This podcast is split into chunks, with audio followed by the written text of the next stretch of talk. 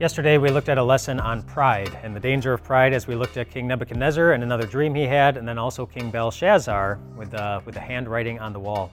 After Daniel interpreted the meaning of the handwriting on the wall for Belshazzar, Belshazzar was so grateful to Daniel that he elevated him to an even higher position. And so he continues to be elevated just by faithfully representing God and, and living out his faith with whatever opportunity that he had.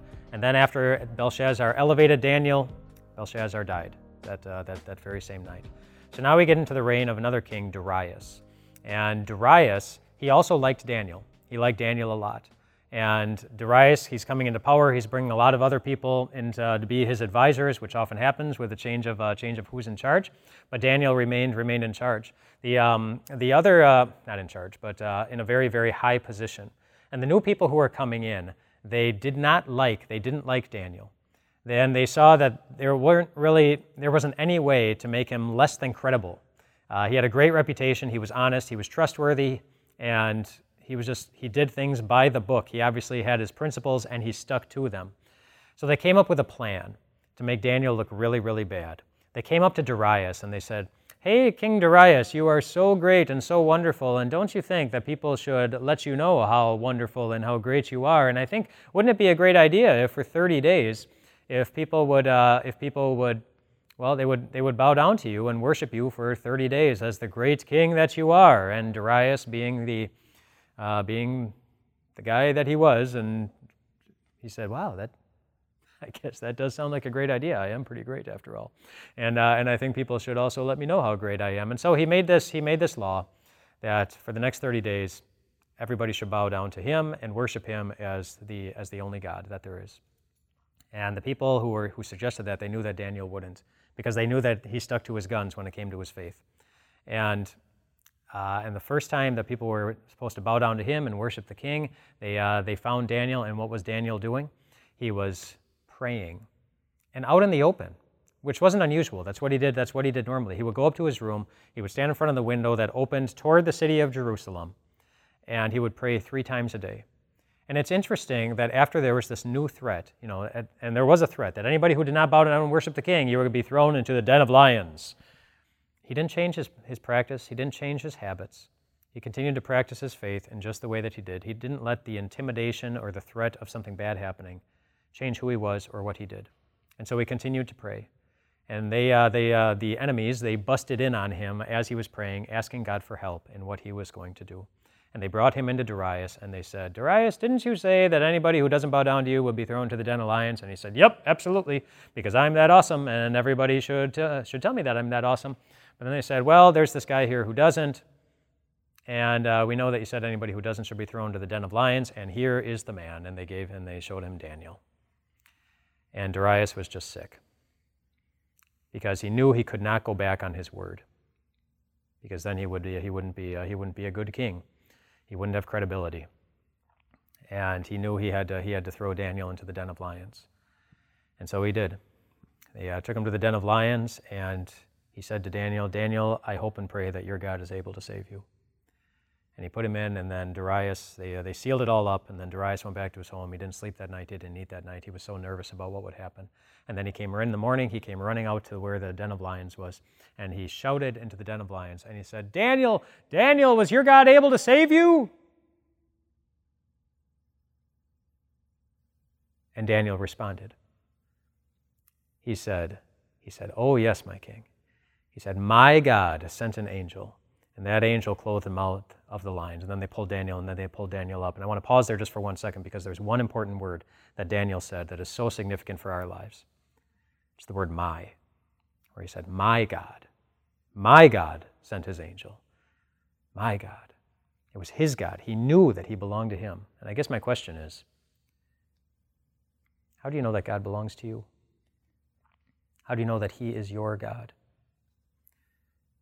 If we, if we try to answer that question based on how strongly we believe in Him, or how, how, how tightly we hold on to His promises, or how faithful we are in worshiping Him, I bet you you can find a reason to doubt.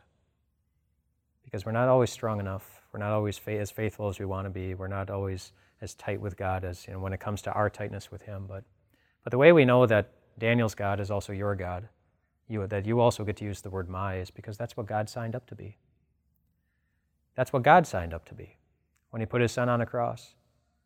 So that he would have one place where you could always look and say, Well, we know what God wants. God wants to be my father, and God is my father because of what Jesus did. And I am his child, and I am loved by him, and I am forgiven, and I am in his family. Not because I'm so good at believing it, but because he's so good at he's so good at making it happen. So anyway, my God, Daniel said, and he's our God. And then, uh, and then Daniel gets Daniel gets pulled up and he's rescued, and and then there's a great great confession of faith from Darius, um, who says, "Daniel, your God, your God is incredible," and um, and he was elevated once again. And the people who tried to, you know, who had it out for him, they they were thrown into the lion's den. And we get a glimpse of what the lions did. That even before they hit the ground, the lions did what lions do. That um, that the mouths were not shut, and the angel did not come. But, uh, but God protected his own, just like God promises to protect you. And that happens, and that happens, happens in uh, Daniel chapter 6.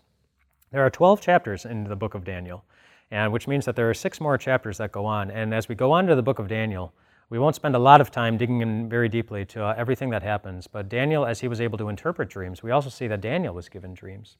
And he was given dreams by God that had symbolic meanings. He sees fantastic pictures, fantastic imagery, and, uh, and just and symbolic numbers of, of what uh, that gave him insight into what was going to come by um, in, over the course of his life and by the end of the world.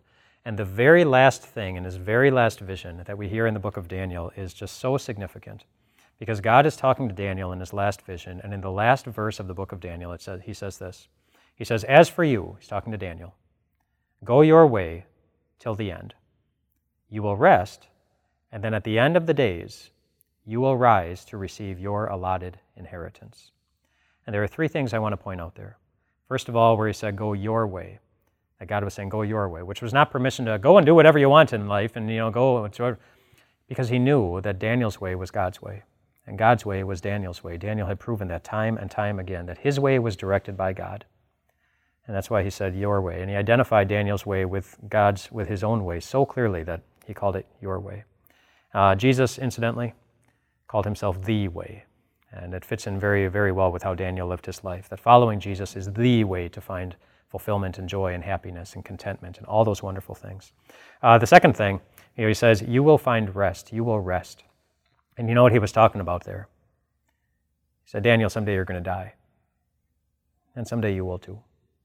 And someday I will too, unless Jesus comes back first. But, but one day we will die.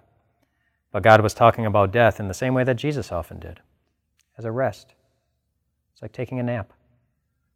That's how God looks at it. Nothing to be afraid of, nothing to be scared of. And someday we'll wake up from that nap. But, but that's how God views death.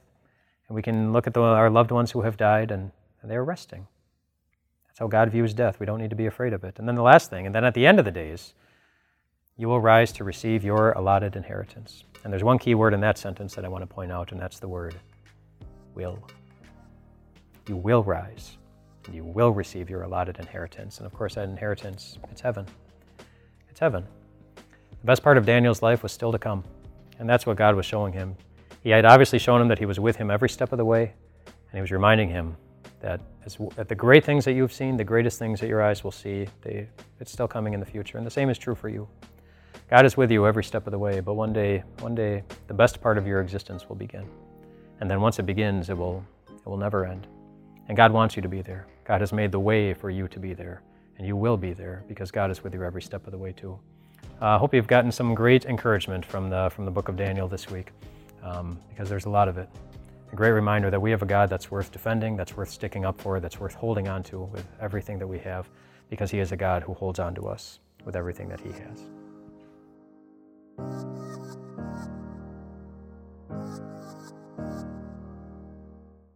Hey everyone, Pastor Mike here with Time of Grace. Did you know that our ministry is 100% donor funded? That's a fancy way of saying that we don't receive buckets and buckets of money from the government or from any church or denomination. Instead, our ministry is completely fueled by people just like you. People who listen and watch our videos, people who give generously, and people who allow this message to spread to more and more souls whose lives are then changed. So, for all of you who give, thank you so much. And for all of you who haven't given yet, we would love for you to do so. We really need your support. We want to reach people now with the good news of Jesus, which is why we need your help. Thanks for praying about that. Thanks for considering it. And thanks in advance for your support. God bless.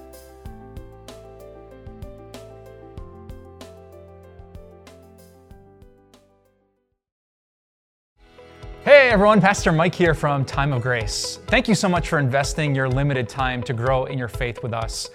But could I ask you for one more favor?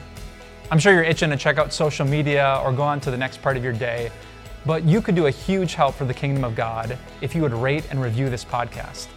Just taking a few seconds of your time will help other people to find time of grace, which matters so much to us because we want people to hear about grace, to hear about Jesus, to hear about eternal life. So thanks for taking a little more time. We pray that God blesses you with a great day, and we'll see you soon.